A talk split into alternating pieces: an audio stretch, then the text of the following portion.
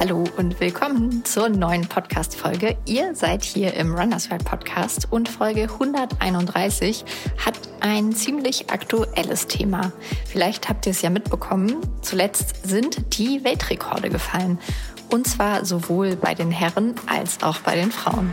Bei den Männern war es in Chicago, bei den Frauen ist in Berlin der Marathon-Weltrekord gefallen mit einer sensationell schnellen Zeit. Deswegen besprechen wir das Thema Weltrekorde nicht allein, sondern meine beiden Kollegen Martin Grüning und Henning Lehnertz haben sich zur Verstärkung den Race-Direktor des Berlin-Marathons geholt, und zwar Marc Milde. Der gibt spannende Einblicke hinter die Kulissen einer so großen Veranstaltung und wie viel Planung eigentlich dahinter steckt, dass dann tatsächlich auch ein Marathon-Weltrekord gelaufen wird. Und außerdem philosophieren die drei auch ein bisschen über den Ausblick, welche Zeiten wohl bald noch fallen werden im Marathon. Das gibt's also jetzt hier. Ganz viel Spaß mit dieser Podcast-Folge. Äh, legst du los? Oder Nein, leg du los. Okay. Ihr kennt ja, euch viel besser. Ja, ja, also ich freue mich, dass wir es geschafft haben, den Boah, darf man das sagen in deinem Fall? Doch, ich sag's dir einfach. Den legendären Race Director Marc Milde vom Berlin Marathon hier in unserem Podcast begrüßen zu dürfen. Ähm, shame on me, lieber Marc. Ich weiß tatsächlich nicht, an wie vielen von den 13 Weltrekorden in Berlin du persönlich beteiligt warst. Ähm, vielleicht haust du das mal direkt am Anfang hier raus, bevor wir äh, dann tiefer ins Thema Weltrekorde, Marathon-Weltrekorde einsteigen. Wir, das heißt hier mein Kollege Henning Lehnertz. Moin. Ähm, ich, genau, Martin. Und äh, du, lieber Marc. Wie viele Weltrekorde waren es, an denen du direkt beteiligt warst? Ähm, also es ging los. Ähm, also erstmal vielen Dank, dass ich hier bei euch sein darf und äh, mein Wissen mit euch teilen kann. Ähm, ja, also eigentlich äh, ging es los für mich 1999, Tekla Rup.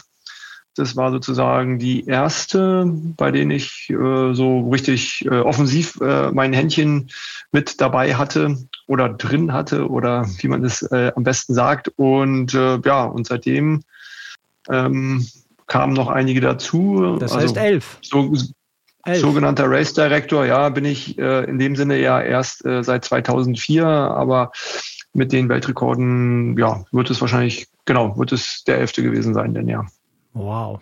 Es wird keinen auf keinen weltweit geben, der so viele Marathon-Weltrekorde mit begleitet hat. Äh, wir gehen später noch so ein bisschen darauf ein, was wirklich so deine Rolle ist. Ähm, dein offizieller Titel ist aber Race Director in Berlin, richtig? Das ist richtig, ja, genau. Der Race Director des BMW Berlin Marathon. Des BMW Berlin Marathons. Sehr, sehr cool.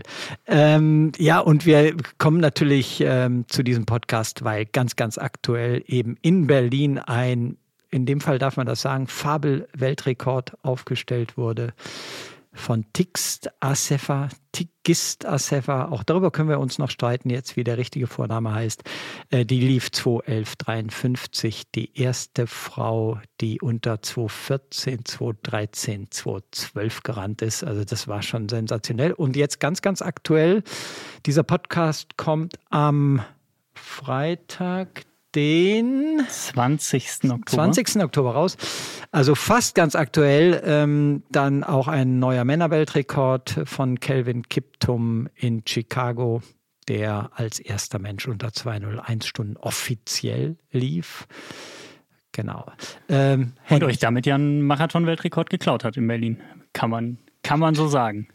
Tigis das, hat, ihn, äh, hat den Frauenweltrekord nach Berlin geholt und zwei Wochen später genau. hat sich dann Chicago re äh, revanchiert. Genau, ja, das ist schon, äh, ja, also irgendwie auf der einen Seite ist es natürlich ein äh, bisschen traurig für uns, äh, wenn man diesen Rekord äh, verliert.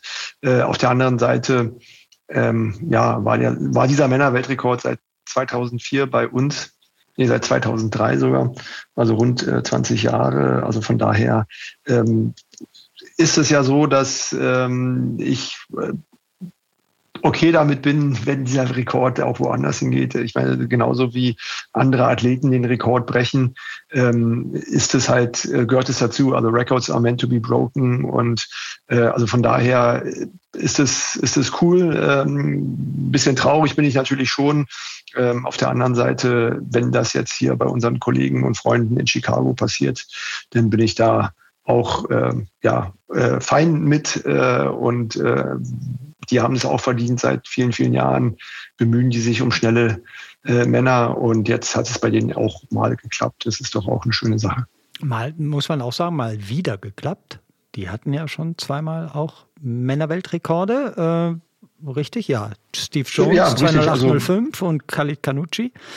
Äh, ja. Und die haben sich tierisch darüber gefreut. Ähm, äh, ganz anders als du ist ja der Race Director Pinkowski da wild durchs Bild gesprungen. Du bist ja immer eher wahnsinnig zurückhaltend. Ist das so dein Naturell auch?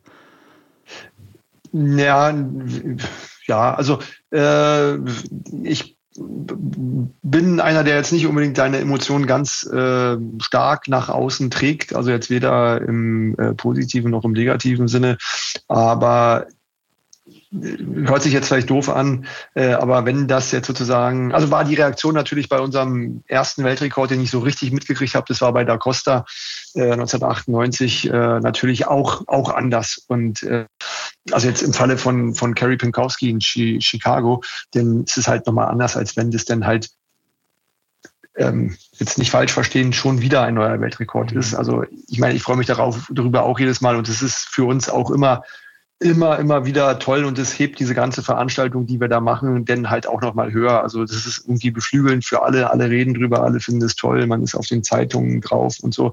Also das ist schon wirklich eine ganz äh, tolle Sache für jeden Veranstalter.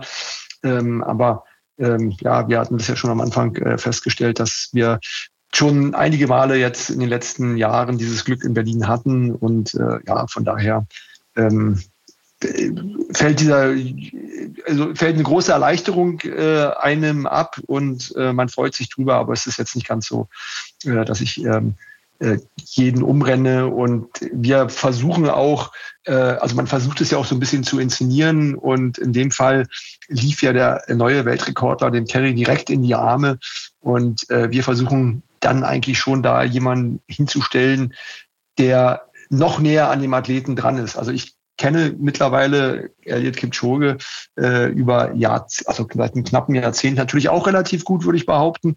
Äh, aber es ist schon noch ein Unterschied, ob da ihn der Trainer in Empfang nimmt, der Tag für Tag mit ihm arbeitet, oder ob es der ist, der ihn vielleicht zweimal im Jahr sieht. Ja, ich glaube, das ehrt dich sehr. Also, äh, wenn man das so beobachtet, hinterm Zielstrich, du stehst immer extrem bescheiden am Rande äh, und mhm. schmunzelst dann so ein bisschen, wenn da so ein Weltrekord kommt. Ich glaube, das ehrt dich, dass du da die Plattform. Ja, und äh, es ehrt dich, dass du da die Plattform denen weiterhin gibst, die natürlich dann auch da die Leistung am Schluss gebracht haben, ja, dem klar, Coach ja. und dem Athleten, der Athletin fallen. Ja. Was mich äh, interessieren würde, welchen Weltrekord findest du so im Rückblick am beeindruckendsten, beeindruckendsten oder welcher Weltrekord ähm, ist dir so wirklich ins Gehirn gebrannt? Von den zahlreichen, die es ja in Berlin gab?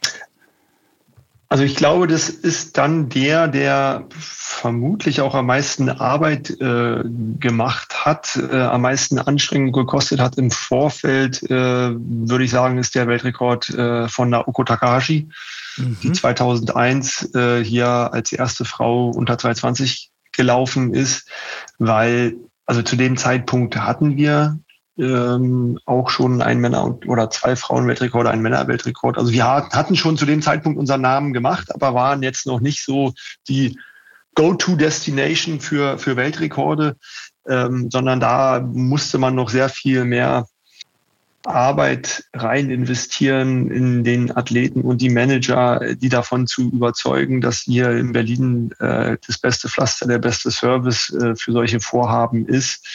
Und es hing dann letztendlich auch eine ganze Menge dran, weil dadurch, dass sie als, ja, man muss sagen, sie war ein Popstar in Japan. Ähm, also sie ist hier in Berlin gelaufen. Äh, da mit der Zeitumstellung ist es sieben, acht Stunden später. Das heißt, sie kommt hier um elf ins Ziel, dann ist es da 19 Uhr oder ich weiß nicht genau mit der Zeit der Umstellung 20 Uhr gewesen. Und da haben dann mal 56 Prozent der Fernsehzuschauer zugeschaut, also zur besten Sendezeit. Da ist so, als wenn hier Fußballnationalmannschaft äh, Halbfinale Europameisterschaft spielt oder irgendwie sowas. Ja, also so eine Begeisterung herrschte da in Japan und so spielte sich das halt auch für uns hier ab, äh, dass dort äh, ja, also ein großer, unser erster äh, richtig großer Fernsehvertrag dabei war, japanische Sponsoren, die wir da hatten. Ich weiß gar nicht mehr, Martin, du warst, glaube ich, auch äh, äh, mit da, was wir hier an japanischen Journalisten hatten. Das war, das war schon unglaublich. Äh, und ähm, also von daher ist das wohl der gefühlt ja, äh, ich will jetzt nicht sagen anstrengendste, aber der am meisten äh, haften gebliebenste Weltrekord ist. Spannend. Ähm, du, du, hast gesagt, da stand ganz viel Arbeit im Vorhinein, ähm, die man erledigen musste. Was war das alles? Also war das, das ist dann so richtig geplant. Also es ist klar, die soll da hinkommen und die soll Weltrekord laufen. Das war jetzt kein, kein Zufall, weil sie halt fit war, ja. sondern das war klar. Nee, also lustigerweise ähm, geht die Geschichte schon so los dass ähm, wir bei einem Ames-Kongress 1999 in Kosice waren und da ist sie gerade ein halbes Jahr vorher oder so ist sie in Bangkok eine 221 gelaufen bei ziemlich schweren Bedingungen und da kam der Ames-Präsident, ein Japaner, der kam dann äh, auf äh, meinen Vater und mich zu und sagt hier Takahashi, die läuft bei euch äh, demnächst Weltrekord. Und das haben wir erstmal so zur Kenntnis genommen und dann meinte sie, ja, er läuft erstmal Olympische Spiele, aber dann kommt sie nach Berlin. Und dann ist sie Olympische Spiele gelaufen, ist Olympiasiegerin geworden und hat dann diesen ja, Boom ausgelöst. Und da war dann natürlich äh, nicht nur Berlin an ihr interessiert, sondern halt auch äh, Chicago, die eine Woche nach uns stattgefunden haben. Und dann ja, war das so, dass ähm, die natürlich auch, ich will jetzt mal sagen, mit harten Bandagen gekämpft haben. Also es war dann halt, dass da Fernsehsender ähm, für Laufveranstalter unbekannte Beträge in den Raum gestellt haben, mhm. äh, um sich die Übertragung zu sichern. Und ähm, ja, da kamen dann, tauchten auf einmal Manager auf, die vorher noch nicht so viel mit dem Laufsport zu tun hatten und ja, also es war eine relativ äh, komplizierte Geschichte, äh, aber mit ähm, ja auch der Möglichkeit, dass wir hier Menschen einbringen konnten oder japanische Partner einbringen konnten. Also zu dem Zeitpunkt gab es, hatten wir einen Partner auf der unteren Teil der Startnummer, ähm, Diver Securities, ähm, die sicherlich hier in Deutschland, Europa kein Mensch kennt, die sogar in japanischer Schrift auf dieser Startnummer gedruckt hatten. Ja, also was man ja sich überlegen muss. Also man verliert ja natürlich äh, dadurch äh, auch Werbewirksamkeit äh, im Rest der Welt, wenn man Japanisch schreibt. Äh, aber so äh, groß war der Wunsch, sich mit ihr in Verbindung zu setzen. Und äh, ja, also von daher war das, muss man sagen, äh, irgendwie der für mich der krasseste Weltrekord, aber dann ähm, auch der kürzeste. kürzeste. Mhm. Also ich weiß nicht, das ist, äh, war dann nämlich so, also ähm, nachdem das dann alles durch war, bin ich äh, in Urlaub äh, gefahren mit ein paar Freunden damals und äh, eine Woche später wir irgendwo in Spanien unterwegs, klingelt bei mir das Telefon und mein Vater ist dran und fragt, ob ich sitze. Und ich sage, ja, ich sitze hinten im Auto. Naja, ähm, äh, wir sind den Rekord schon wieder los. Äh, da ist dann quasi eine Woche nach uns in Chicago, Catherine DeReba, äh, nachdem Nakaoko Takahashi, genau, ist 2.1946 gelaufen und die ist dann 2.1847 gelaufen. Also das war dann halt auch wie gewonnen, so zerronnen gefühlt. Aber wir waren die ersten unter 2.20. Also. Ja. Äh, es ist natürlich für, für alle ähm, immer spannend, was, also weil ihr jetzt schon so, weil du jetzt so ein bisschen gesagt hast, ihr macht einen Weltrekord. Ähm, was, was macht Warum machen dann nicht ganz viele andere auch den Weltrekord? Warum gelingt es Berlin, die Stadt zu sein, das Rennen zu sein, der BMW Berlin Marathon, das Rennen zu sein, bei dem eben mit Abstand am meisten Marathon-Weltrekorde bisher aufgestellt wurden? Was ist, was ist anders in Berlin?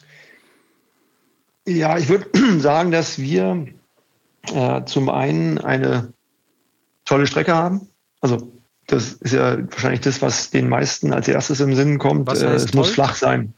Flach. Also okay. flach, hilf, hilfreich auf jeden Fall. Wenig Kurven ist hilfreich. Also ich weiß gar nicht genau, ob Chicago vielleicht sogar flacher ist als Berlin. Äh, zumindest haben wir weniger Kurven. Wir haben geschmeidigere Kurven, äh, wie das immer unser Kursstreckenvermesser äh, John Kunkler sagt. Also es ist halt nicht so, in den USA kennt man ja, wenn man da sich einen Stadtplan anguckt, die sind alles 90 Grad Kurven, nicht? Und äh, bei uns ähm, sind die dann doch öfter ja, irgendwie runder. Also sind halt nicht, äh, wenn man sich das anguckt, wir laufen am Anfang durch einen Kreisverkehr, da sind die sowieso gewölbt und äh, laufen dann über auch die eine oder andere Brücke und da geht es dann halt nicht im rechten Winkel rum, sondern es geht halt irgendwie so gefühlt geschwungen herum. Und dann haben wir dadurch auch lange Geraden, auf denen die äh, Läufer und Läuferinnen äh, toll laufen können. Der Untergrund spielt auch eine Rolle. Ähm, wir haben natürlich auch Löcher in unserem Asphalt, aber trotzdem scheint unser Asphalt größtenteils, glaube ich, mehr zurückzugeben als vielleicht der Beton, der äh, mhm. oft in, in den USA genutzt mhm. wird. Genau. Also von daher jetzt vielleicht auch mit den ganzen Schuhen kommt es ja auch noch hinzu. Ist es eine Unterstützung? Denn haben wir meistens sehr stabile Wetterverhältnisse. Also wir haben äh, ja das Glück, dass uns äh, Ende September der Wettergott auf die Schulter oder über die Schulter guckt, wie man es beschreiben will, äh, uns oft mit sehr gutem Wetter ähm, beschenkt. Ähm, wobei es halt auch immer denn so ist, wenn man in die Stadt kommt, dann wird es dann schon doch wieder ein bisschen windiger oder der Wind frischt auf oder es wird wärmer. Das war in diesem Jahr auch so. Ähm, aber trotzdem im großen Durchschnitt haben wir halt sehr gute Wetterbedingungen. Ähm, dann haben wir ein begeisterungsfähiges Publikum oder ein tolles Publikum, das äh, dort an der Strecke äh, ordentlich Rabatz macht. Und dann geben wir uns natürlich auch große Mühe, ähm, den Läufern jeden Wunsch im Vorfeld äh, von den Augen abzulesen oder halt äh, im Zwiegespräch, im Dialog äh, mit den Managements das so zu machen, wie es für sie am besten passt. Und dann kann es sein, dass also jetzt nochmal auf den Bereich Takahashi, äh, war es denn so, dass sie zehn Tage vorher ankam, um sich hier einzustellen, hatte eigenen Koch dabei, 2001 das haben jetzt mittlerweile mehrere, aber damals war es halt irgendwie unheard of. Äh, Massage sowieso, zwei Trainer, ein Manager und so. Und dann haben wir sie außerhalb von Berlin erstmal irgendwo untergebracht, wo sie sich dann halt irgendwie die letzten Tage vorbereitet hat und so. Dann machen wir, versuchen wir das Programm, das wir die Tage vorher haben, die Athleten da auch nicht von einem Medientermin zum nächsten zu äh, schieben, sondern halt äh, entsprechend ihnen auch Ruhe zu gönnen und dann halt während des Rennens ähm, auch, ähm, ich meine, mittlerweile wird Bottle Klaus ja in allen Munden sein. Ähm, äh, also diesen, diesen Service, Getränke anzubieten, die von einem Helfer gereicht werden, machen halt nur relativ wenig Läufe. Also wir machen das Ähnlich wie bei Weltmeisterschaften oder Olympischen Spielen, da ist es auch so, dass man in diesen bestimmten Bereichen die Getränke reichen darf. Man darf sich nicht bewegen, man muss das in diesem abgesperrten Bereich die Hand hochheben und kann denn so mitgeben. Und dadurch ja, ist die Übergabe halt einfach einfacher. Äh, und bei uns ist denn noch die Besonderheit, dass es nicht so ist wie bei manchen Olympischen Spielen oder Weltmeisterschaften hat man einen Rundkurs und da wird dann dieser gleiche Versorgungspunkt mehrfach angelaufen. Dann kann immer der gleiche Trainer dort stehen und das ausgeben oder äh, betreuern. Und bei uns äh, müssen halt die Freiwilligen von A nach B nach C nach D fahren, um das zu machen. Und ähm, ja, das machen wir an acht Stationen. Und als dann zwei Monate vor seinem Lauf in 2018 war es, glaube ich, äh, da kamen gerade die neuen Getränke Morten äh, hoch, die quasi schnelle Energie zur Verfügung stellen, aber dadurch zum Teil auch in kürzeren Abständen getrunken werden müssen, kam dann die Frage auf, ja, wie können wir das machen? Wir würden gerne, äh, dass er alle zweieinhalb Kilometer anstatt fünf Kilometer mhm.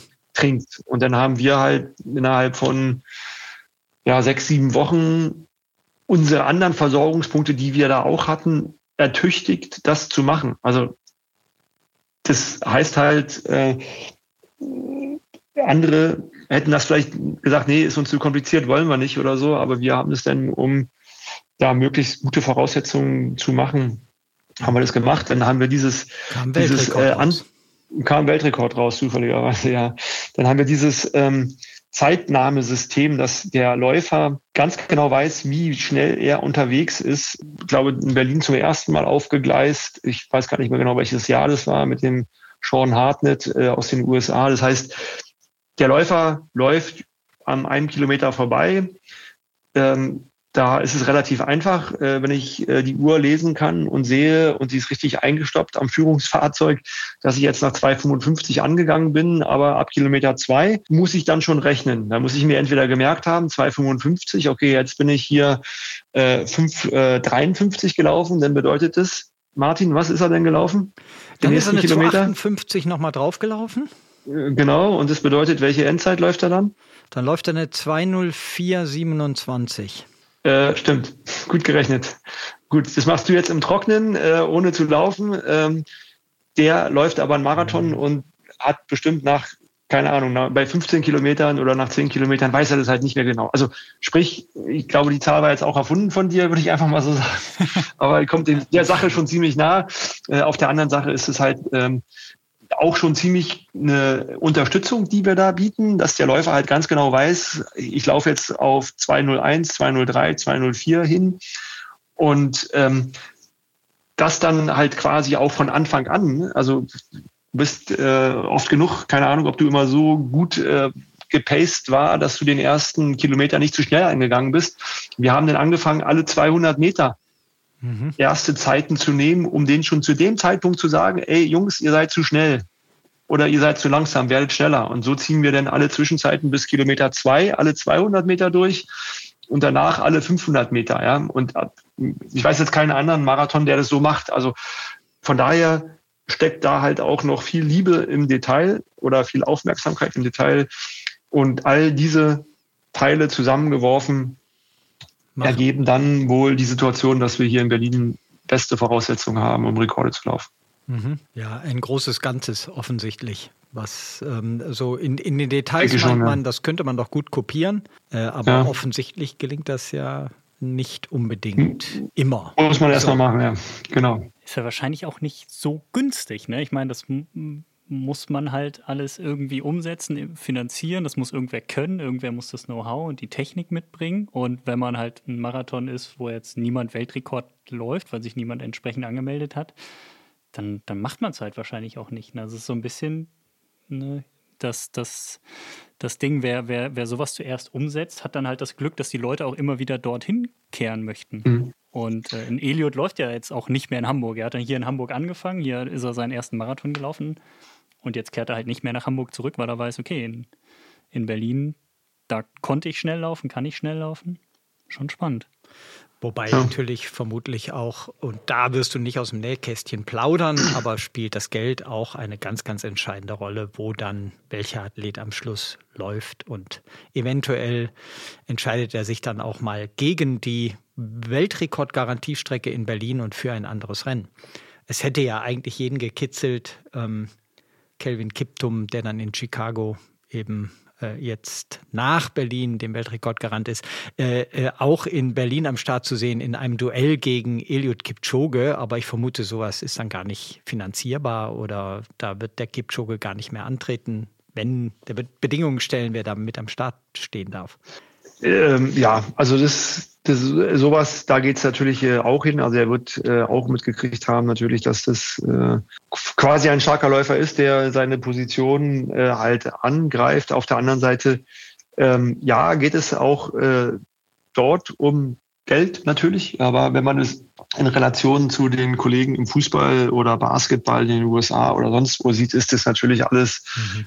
sehr bescheiden, was wir hier machen. Aber trotzdem ist es richtig, dass wir vielleicht äh, eine größere Geldtasche haben als der Hamburg-Marathon oder der Frankfurt-Marathon, dann aber wieder im Vergleich zu New York äh, und London und ziemlich auch sicher äh, Chicago dann doch auch kleinere Brötchen backen. Aber dann ist es halt ähm, ja, es gab mal halt den, den, den Ausdruck äh, von Paul Tergatz, äh, der bei uns 2003 den Rekord gelaufen ist, der auch eine stolze Summe für unsere Verhältnisse erlangt hat, aber sicherlich in Chicago das Dreifache bekommen hätte. Aber der war relativ am Ende seiner Karriere, da spielte das Geld nicht mehr so die große Rolle und da hieß es halt, ja, er ist hier, um History zu machen, Geschichte zu schreiben und nicht des Geldes wegen. Und äh, ja, also von daher ähm, ist das halt, spielt es halt auch zusammen. Also es ist nicht wegzudiskutieren, der Faktor, aber äh, da glaube ich, äh, werden euch äh, oder wenn ihr da hinter den Kulissen die Manager fragt, ähm, werden die nicht sagen, dass Berlin äh, das Rennen ist, das das meiste Geld mhm. raushaut. Also da äh, würden die sich sicherlich auch an der einen oder anderen Stelle mehr wünschen. Aber halt ähm, durch auch, muss man sagen, die Unterstützung von anderen Partnern. Also sind wir ja nicht die Einzigen, die dann in die Tasche greifen, wenn so ein Sportler hier schnell läuft. Da gibt's ja auch die Partner, oder die Schuhfirmen, wie man das bei uns so sagt, ähm, die dann auch äh, verstimmte oder bestimmte Rekordboni äh, auszahlen, wenn die gelaufen werden. Und dann, ja, dann muss man halt abwägen, ähm, gehe ich auf die sichere Bank Berlin, wo ich eine gute Chance habe, oder mache ich das halt vielleicht in Chicago, wo es auch mal ziemlich warm sein kann. Äh, ist ja halt dann letztendlich oder windig, klar. Also von daher ähm, sind da mehrere Unbekannte äh, in, dem, in dem Spiel und äh, ja, für uns ist es oft gut ausgegangen. Darf ich vorpreschen nochmal, mit einer Frage? Äh, also, wenn ich jetzt so die Geschichte des Berlin-Marathons, der Weltrekord des Berlin-Marathons mir, mir so Revue, Revue, passieren lasse, dann sind für mich so die drei Highlights ähm, tatsächlich 98 Ronaldo da Costa, weil er der erste Mensch war, der einen Marathon schneller als 20 Stundenkilometer lief. Ist irgendwie so eine Schallmauer gewesen. Mhm. Äh, dann schon. Also vielleicht, vielleicht, wenn ich unterbrechen darf, also 20 km/h oder unter dem Dreier-Schnitt. Unter dem Dreier-Schnitt. Für viele genau. Läufer. Ja, das genau, war so. 259. Das war so ein, so ein Ding. Äh, dann äh, Takahashi hast schon gesagt, erste Frau unter 220. Aber jetzt muss ich nicht nur, weil es das Aktuellste ist, für mich war jetzt auch als ja, jemand, der das jetzt seit Jahrzehnten begleitet, war, war der aktuelle Weltrekord von Asefa ähm, nochmal was ganz anderes. Also es klar, wir haben schon mal man hat es dann in dem Moment hatte ich es irgendwie vergessen. Klar, Paula Radcliffe hat äh, damals auch äh, den Rekord, den eben erwähnten, von Dereba auf 2017, dann 2015, 25 innerhalb von wenigen Monaten verbessert. Das war eigentlich noch ein größerer Schritt, wenn man die Minuten so sieht.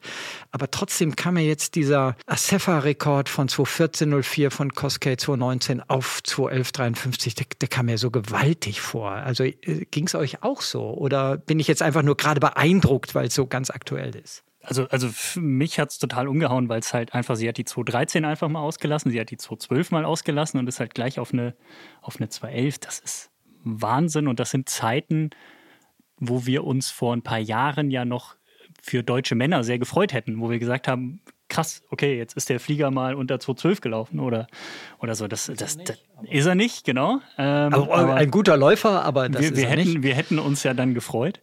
Und da, da, das finde ich einfach so beeindruckend, dass wir jetzt in diesen Sphären angekommen sind und das auch für mich tatsächlich irgendwie aus dem Nichts kam. Also ich bin davon ausgegangen, sie läuft auf Weltrekord an und dann läuft sie am Ende entweder 10 Sekunden Weltrekord oder sie platzt halt. Geht kaputt. Ne? Die, die zwei Möglichkeiten gibt es ja.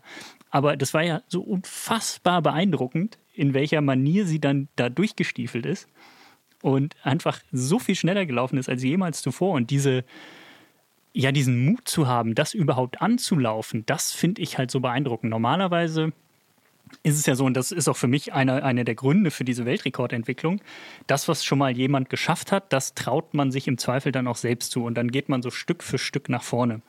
Und sie hat jetzt einfach so viele Schritte irgendwie in meiner Wahrnehmung ausgelassen und das war ja auch erst ihr dritter Marathon und die, die mit quasi keiner Erfahrung sich wieder so verbessert, das ist, ist für mich der absolute, der absolute Wahnsinn und ja.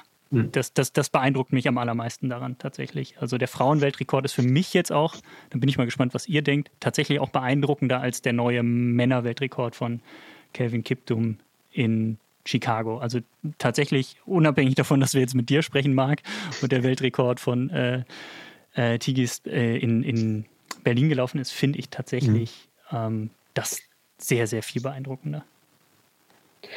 Ähm, ja, also ich äh, gehe da mit, ähm, dass das äh, ein wahrer Hurra Husarenritt äh, gewesen ist von ihr. Das muss man ganz klar sagen. Ich, ähm, da ist also vieles, äh, was du gesagt hast, das äh, ergibt totalen Sinn. Also äh, sobald halt irgendwie, ich meine, man hat es ja gesehen, das Beispiel äh, Takahashi in Dereba. Also jahrelang haben die Frauen sich an 220 abgemüht, jetzt schafft es eine, eine Woche später ist eine noch eine Minute schneller. Also das ist ja so ein bisschen, äh, wie du es eben gerade auch schon sagtest. Und es war ja dann eine Riesengruppe, die hier äh, losgelaufen ist in einem furiosen, dann auch schon fast Weltrekordtempo bei Kilometer fünf. Da waren 13, also es waren ja so voll, das waren, glaube ich, zwölf Frauen plus diverse Tempomacher.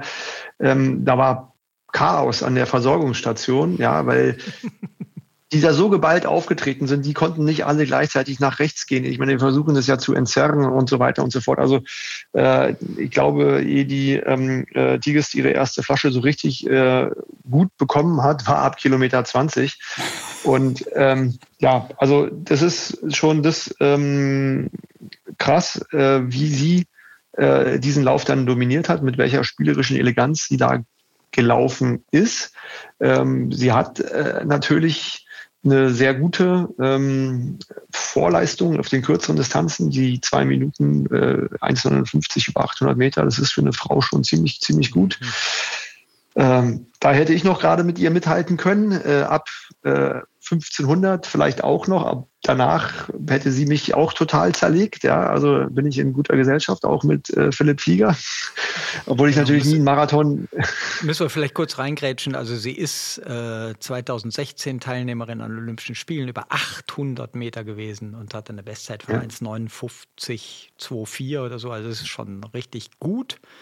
Also ist es auch Darsteller gewesen als ich. Äh, ja, genau. Das äh, äh, es bringt sehr wahrscheinlich damit eine, wenn ich das mal so nennen darf, Grundschnelligkeit oder ja, ja. Unterdistanzleistung mit wie keine andere Marathonläuferin der Welt mhm. bisher. Ja. Aber äh, du genau. sagst, große Und Gruppe, bei 10 Kilometern gingen die alle auf, schon auf Weltrekord. Irgendwie ging es ja. zum ersten Mal auf unter 2,14. Ja, und dann, also weiß ich auch nicht, was die anderen geritten hat. Also von ihr wusste ich es. Äh, also ich meine, nachdem sie die 215 äh, im letzten Jahr in Berlin gelaufen ist, was natürlich auch für mich überraschend war. Ähm, ich wusste, wir haben sie relativ spät reingenommen, weil der Trainer sagte, ey, die ist gut in Form und die 234, äh, die sie da in Saudi-Arabien gelaufen ist, die kannst du halt nicht zählen. Da war mir schon klar, dass es keine schlechte Läuferin sein wird, weil der Trainer eine ziemlich starke Trainingsgruppe hat. Und ähm, ähnliche Sachen hatte ich dann halt im Sommer über auch schon gehört. Äh, und dann haben wir darüber gesprochen, okay, darf sie jetzt mit zwei Tempomachern kommen oder nicht, äh, während die anderen immer nur einen bringen durften. Und da haben wir, weil sie Titelverteidigerin ist und halt äh, in einer absolut äh, guten Form sein sollte, gesagt, ja, okay, kann sie machen. Und also von daher war es jetzt für mich äh, auf keinen Fall äh, völlig, völlig überraschend. Äh, es war eher die Deutlichkeit, äh, also diese, diese große Differenz, das war die Überraschung.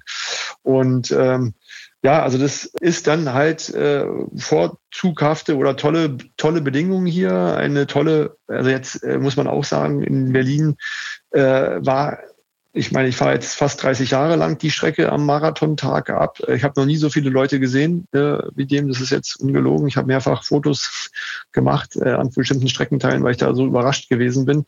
Ähm, also das hilft natürlich auch mit. Und dann kommt das natürlich auch zwangsläufig das Thema auf, äh, worüber wir, glaube ich, in den letzten fünf Jahren oder sechs Jahren schon reden. Haben die Schuhe sicherlich auch einen Teil dazu beigetragen, äh, dass das hier äh, so so, so einen großen äh, Sprung gemacht hat. Und ähm, ja, da äh, kann man jetzt ähm, das gut oder schlecht finden. Das ist so ist diese Entwicklung, äh, dass die Technik äh, eine immer stärkere Rolle spielt ähm, heutzutage. Aber irgendwann wurde dieser Prozess gestartet, eingeleitet und äh, ja, ich weiß nicht, ob wir wieder so zu einem Zustand kommen könnten, wo man es wieder rückgängig macht. Also sehe ich jetzt aktuell nicht, nicht so, aber ja, das ist schon ein krasser Tag äh, gewesen, an den ich mich gerne zurückerinnere. Aber jetzt äh, Frage im Raum, äh, welcher Weltrekord ist besser? Der von den Frauen, der aktuelle oder der von den Männern? Ja, das ist eine gute Frage, die ich sicherlich nicht unparteiisch beantworten kann. Also ich finde den Frauenweltrekord schon ziemlich cool. 2.11.53 ich meine, gegen 2.00.35.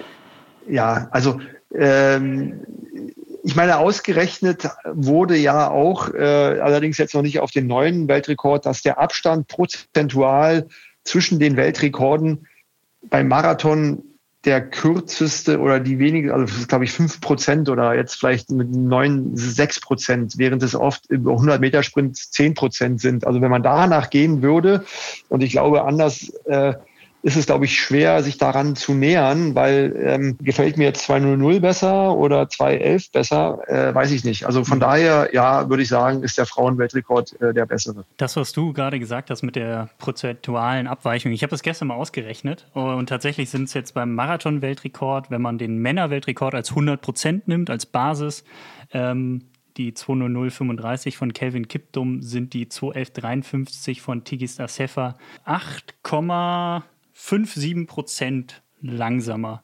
Und ähm, beim Halbmarathon sind es schon 8,8. Bei 10.000 Meter. Und Frauen genau, bei 10.000 ja. Meter sind es 9,75 und bei 5.000 Meter sind es 10,65 Prozent. Also der Marathon-Weltrekord der Frauen ist am dichtesten dran oder der Weltrekord im Marathon von den Frauen ist am dichtesten an der Zeit der Männer prozentual gesehen. Und das zeigt ja auch schon, wie stark Frauen auf den langen Distanzen wiederum sind. Mhm. Ich habe es dann spaßeshalber auch mal nachgeschaut. 100 Kilometer, 6.09.14, also 6 Stunden 9 Minuten 14 von Nao Kazami zu 6 Stunden 33 und 11 Sekunden von Tomoe Abe sind es nur äh, 6,09 Prozent. Also da ist der mhm. Frauenweltrekord am allernächsten dran am Männerweltrekord. Ja, äh, ich habe es dann auch im, im Zuge äh, des Berlin-Marathons bei der Übertragung, konnte ich es mir ja nicht nehmen lassen, äh, auf den, auf den äh, lieben Ernst von Aken aus den 70er Jahren zu verweisen. Ich werde das auch nicht müde der schon damals ein, ein Arzt, der, der am Niederrhein praktizierte und sich sehr, sehr dem Frauen- und Kinderlaufsport verschrieben hatte in den 1970er Jahren des vorigen Jahrhunderts, also das ist 50 Jahre her, und damals schon sagte, dass die Frauen irgendwann den Männern auf den ganz, ganz langen Strecken davonlaufen. Der wurde natürlich belächelt, belacht.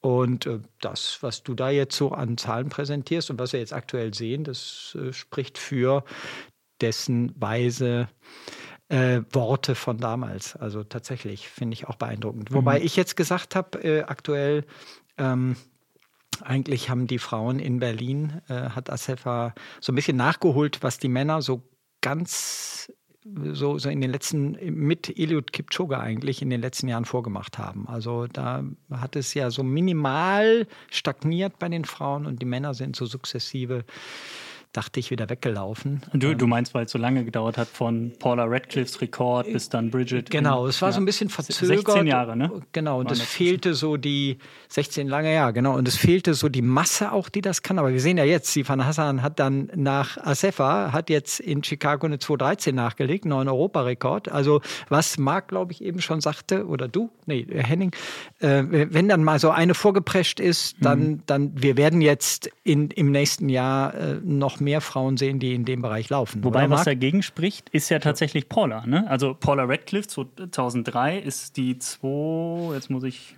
1525? 2, 15, 25, mhm. da ist ja wirklich Jahr, Jahre, 16, ne? ja, 16 Jahre 16 niemand Jahre in die Nähe passiert. gekommen. Ja. Ist natürlich dann das Schuh, Schuhzeitalter, hat dann das Carbon-Schuhzeitalter hat genau. dann zugeschlagen. Ja.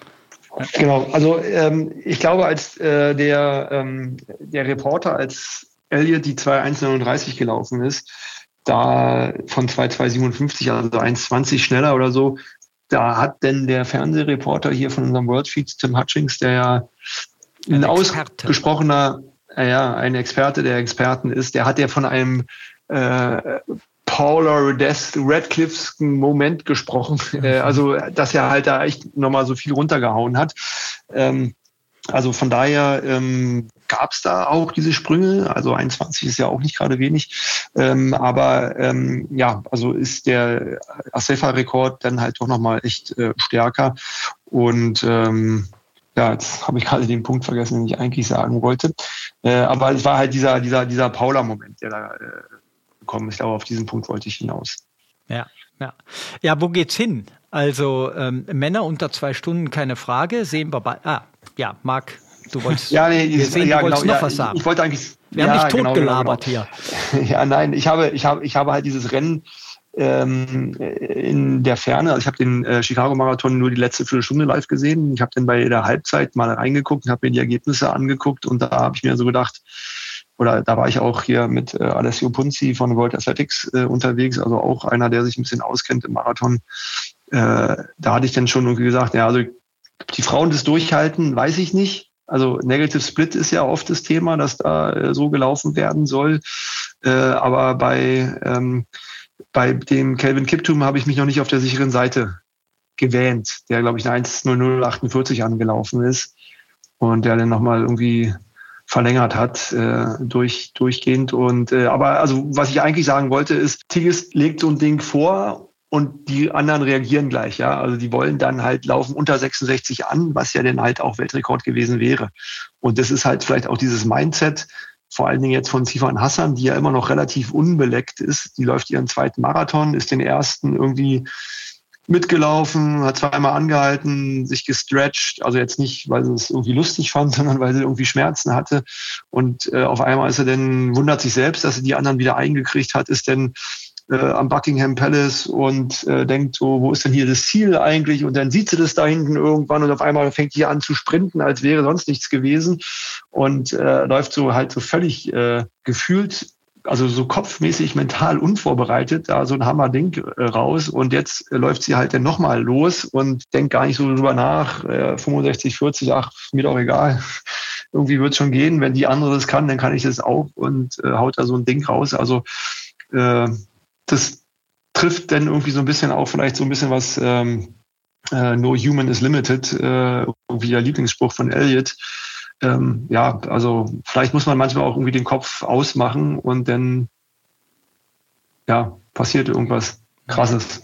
Ja, ja, äh, ich, ich wollte darauf hinaus, ähm, was passiert äh, demnächst wann laufen die Männer offiziell unter zwei Stunden. Eliot hat das ja schon in einem Experiment, nenne ich das mal, in Wien getan. Ähm, und äh, irgendwie können wir auch ruhig darüber reden, die Frauen werden auch unter 2.10 laufen.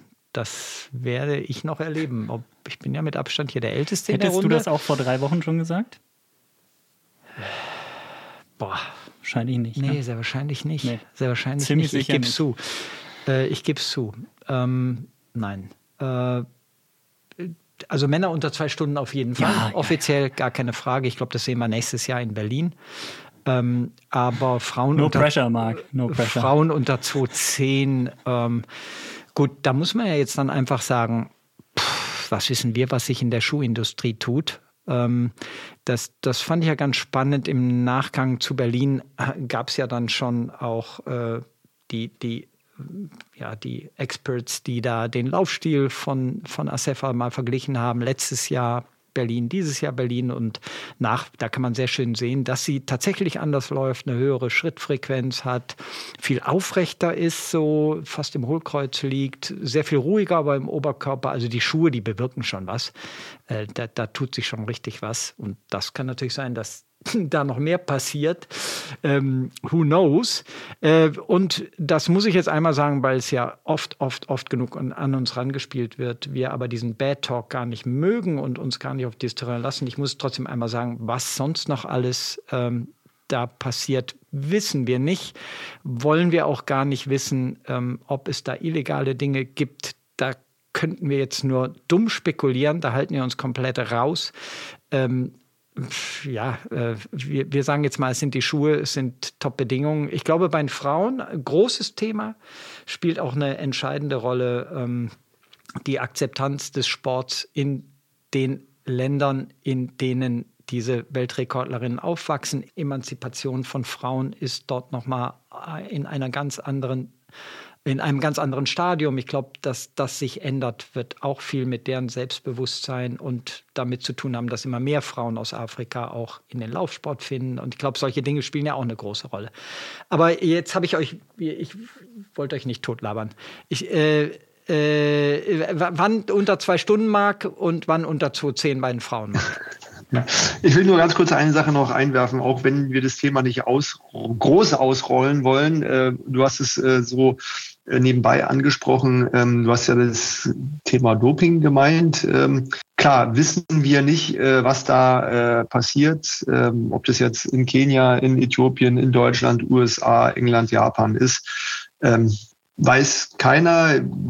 Bloß es ist halt auch nicht so, dass dieses Thema, also dass wir da die Augen verschließen. Also wir als äh, Abbott Road Marathon Majors äh, zusammen mit dem AIU und dem Weltverband und mittlerweile ja auch mit Kenia, also mit dem kenianischen Verband und der kenianischen Regierung, haben da doch schon versucht, ein möglichst breites Netz äh, auszuwerfen und zu spannen und hier auch ein, ein Mindestmaß an Kontrolle im Vorfeld, im Training ähm, durchblicken zu lassen. Also da sind, also keiner der Athleten, die hierher gekommen ist, der ist ungetestet. Mhm. Äh, sicherlich äh, kann man wahrscheinlich nie, nie genug testen, äh, aber nichtsdestotrotz äh, werden sie dann in den Tagen hier getestet nach der Veranstaltung, aber halt auch schon vor Ort in Kenia und Äthiopien. Und das war vor drei, vier Jahren noch nicht so gut möglich. Mittlerweile, da unten gibt es jetzt das Labor und das funktioniert auch und hat, glaube ich, auch in Kenia schon ein bisschen was bewirkt. Also so ganz blauäugig läuft es nicht ab. Äh, aber nichtsdestotrotz wissen wir ja, dass äh, Jäger und Gejagte, äh, der Jäger meistens im Vorteil ist und man sich schon echt anstrengen muss, um ihn zu überführen. Du ähm, meinst, aber der, vielleicht der, der Gejagte im Vorteil ist. Äh, stimmt, ja, okay, ja, ja genau. Ja, in dem Fall, in dem Fall, ja, genau. Also in dem Fall der, der, der, äh, genau, richtig, ja. Äh, also der Jäger, ja, ich habe jetzt der, der, ja, nee, ist alles klar. Ja, also ich glaube, ihr wisst, was ich meine. Also, dass äh, man da halt immer die Kontrollen äh, hinken immer wahrscheinlich hinterher. Wissensspring, genau, richtig, mhm. richtig, so ist es. Und, äh, aber das finde ich. Aber trotzdem. Äh, spannenden ja, Hinweis, einen guten Hinweis. Ähm, das war mir jetzt auch gar nicht so richtig bewusst, dass ihr da ja sehr, sehr initiativ inzwischen geworden seid. Und die ja, Athleten, die bei euch Verträge haben, die relevanten Athleten, offensichtlich dann von euch auch im Vorfeld engmaschiger kontrolliert werden.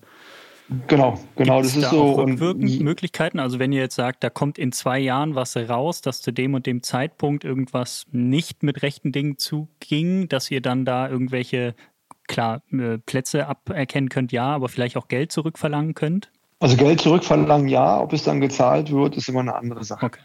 Äh, aber nichtsdestotrotz ähm, ist es halt auch so, also eine Sache, die wir auch schon, also das war mit, bevor wir die äh, World Marathon Majors gegründet haben, auch schon der erste Punkt, wo wir zusammengearbeitet haben, dass wir uns eingesetzt haben, das ist auch Blutproben, also wir reden jetzt von Anfang 2000er Jahre durchgeführt werden. Also von daher war es schon immer ein Thema mit einer hohen äh, Relevanz äh, für uns. Und beispielsweise dürfen auch ähm, Athleten, die schon mal positiv getestet worden sind. Alles, was eine längere Sperre als drei Monate hatte, darf bei uns nicht mehr an den Start gehen. Ja, also das ist halt auch ähm, natürlich eine Sache, die dann hinterher wirkt, aber trotzdem soll es auch eine abschreckende Wirkung haben. Also von daher äh, versuchen wir da schon im Rahmen unserer Möglichkeiten, das zu machen, aber äh, eine lückenlose Überwachung ist in Deutschland nicht möglich und dann ist es halt in Ostafrika noch herausfordernder. Ähm, ja, aber damit, äh, glaube ich, äh, sollten wir das Thema vielleicht auch so belassen, weil es ist natürlich. Ja, äh, vor allen Dingen, weil du noch immer die Antwort schuldig bist, wann ein Mann unter zwei Stunden laufen wird und eine Frau unter ja, 2,10. Ich, ja, also ich meine, wenn das äh, alles so äh, weitergeht, also ich glaube, die, die Tür äh, für unter zwei Stunden ist jetzt schon ziemlich weit offen. Da braucht man jetzt dann im nächsten Jahr nur das richtige Rennen oder eine Entscheidung, äh, gehe ich nach ähm, Paris oder vielleicht doch lieber zu einem äh, Herbstklassiker. Also du meinst die Olympischen ähm, Spiele, also, bei denen sicherlich die, nicht so schnell gerannt wird. Genau, und äh, trotzdem wird das äh, wahrscheinlich das Ziel auch von Kevin Kiptum sein. Ähm, Elliot hat es äh, sich ähnlich geäußert. Das sind momentan die beiden Protagonisten, die man es am ehesten zutrauen kann. Ähm, ja, Elliot will zwar nicht, also wird auch nicht jünger, von daher wird das vielleicht äh, in 2025 ein großes Thema sein oder halt einer der Frühjahrsmarathons mit äh, exzellenten Bedingungen. Also wenn in London das Wetter stimmt, dann könnte ich mir auch schon an der Stelle vorstellen, dass da irgendwas passiert. 210, da sind wir, glaube ich, noch ein Stück weit hin. Äh, das wird bestimmt noch, ich sage jetzt mal, eine Handvoll, äh, also vier, fünf Jahre dauern. Okay, Handvoll sind fünf Jahre. Okay, aber auch schon krass eigentlich. Oder fünf so kleine Weltrekordverbesserungen, so peu à peu immer. Vielleicht machen die Frauen das jetzt auch, auch, ein bisschen defensiver. Ja. Also die Luft wird ja dann doch dünner. Ja, also ist jetzt auch, ich sage jetzt mal, äh, für mich als Veranstalter wäre es natürlich auch der bessere Weg, nicht? Also ich würde natürlich lieber äh, alle jedes Jahr einen Weltrekord haben, als alle zehn Jahre nur einen. Mhm. Ja. Jedes Aber ähm, Amanal Petros, äh, deutscher Rekord, das war noch der, der uns in der Sammlung äh, gefehlt hat übrigens. Ja. Richtig. Wollen wir auch nicht vergessen. Aha, Jawohl. Okay. Richtig, ja. Und äh, klasse Zeit. Ähm, Schritt von Amanal ja, in die internationale Spitze. Melat ist ihren Rekord ja. auch bei euch gelaufen, oder? Du meinst Irina, ähm, Irina Mikitenko. Ist in, Irina Mikitenko. Ja. Ist in Berlin gelaufen. Ja. Gott, peinlich. Genau, aber Melat, ja. Melat ist in Berlin auch die zwei ihre Bestzeit in Berlin ja. gelaufen und in, aber hat sie hm. wahrscheinlich ihre, ihre, genau, ihre Platz 5 in Olympia und hat den Halbmarathon bei uns gewonnen. Ja. Ah, Frauen, Frauenweltrekord gab es ja schon mit Christa Wahlensieg auch in Berlin.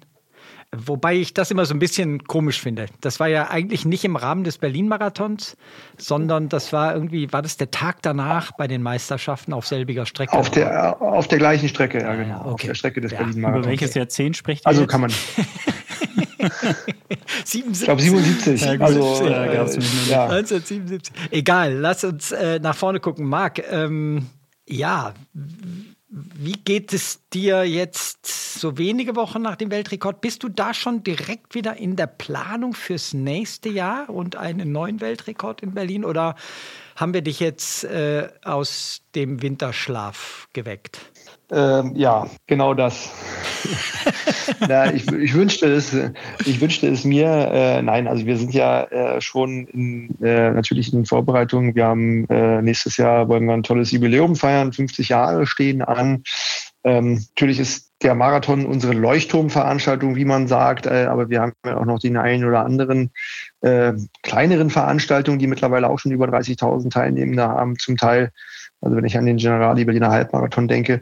Aber ähm, ja, ich sage jetzt mal so, ähm, New York äh, ist Anfang November, da finden schon mal so erste Gespräche mit äh, Managern oder Athleten statt. Äh, ich erinnere mich, vor einigen Jahren hatte ich da ein Gespräch mit Shalane Flanagan, die dann auch, es war kein olympisches oder vorolympisches Jahr, gesagt hat, ey, ich will nächstes Jahr nach Berlin kommen, bitte äh, halt es mal im Hinterkopf, ähm, ich will hier den amerikanischen Rekord angehen. Äh, also von daher werden da zum Teil schon die Flöcke eingerammt, aber so richtig ähm, geht es dann erst im nächsten Jahr los, also dass man dann versucht, die ganz großen Stars, die für einen relevant sein könnten, unterzukriegen und dann wird die Masse nach dem Frühjahrsmarathon dann eigentlich irgendwie festgelegt, wo man dann ungefähr weiß, okay, in welcher Form befinden die sich denn jetzt wirklich, weil wenn ich jetzt damit anfange, einen Vertrag zu machen, ein Jahr lang ist schon eine Menge Zeit im Marathonzeitalter. Und welche Rolle wird dann Paris spielen, also die Olympischen Spiele, die ja im August stattfinden, wenn ich jetzt nicht komplett daneben liege, die ja sehr, sehr ungünstig und nah an Berlin dann liegen aus eurer Perspektive. Also wer in, wer, wer, wer in Paris läuft, wird ja nicht Berlin laufen, nehme ich jetzt mal an. Genau. Außer Johannes Motschmann im Zweifel, der wird vier Marathons im Jahr laufen. Alles laufen, ja. Nein, ähm, ja, also die, also Paris wird uns Leute wegziehen, äh, keine Frage. Ähm, ich meine, ist, der Vorteil ist, es können sich immer nur drei pro Jahr oder pro Nation äh, qualifizieren und der kenianische und äthiopische Talente-Pool ist groß. Äh, mittlerweile bin ich mir auch aber sicher, dass ich äh, trotzdem äh, deutsche Athleten, auch gute deutsche Athleten äh, präsentieren werde können, weil momentan da quasi ein Überangebot ist, was ja auch ganz toll ist. Also von daher werden im nächsten Jahr in Berlin vielleicht kleinere Brötchen äh, gebacken, ähm, aber dann gibt es auch wiederum Leute, die ja enttäuscht waren über ihre Nicht-Nominierung und die dann hier äh, losschlagen.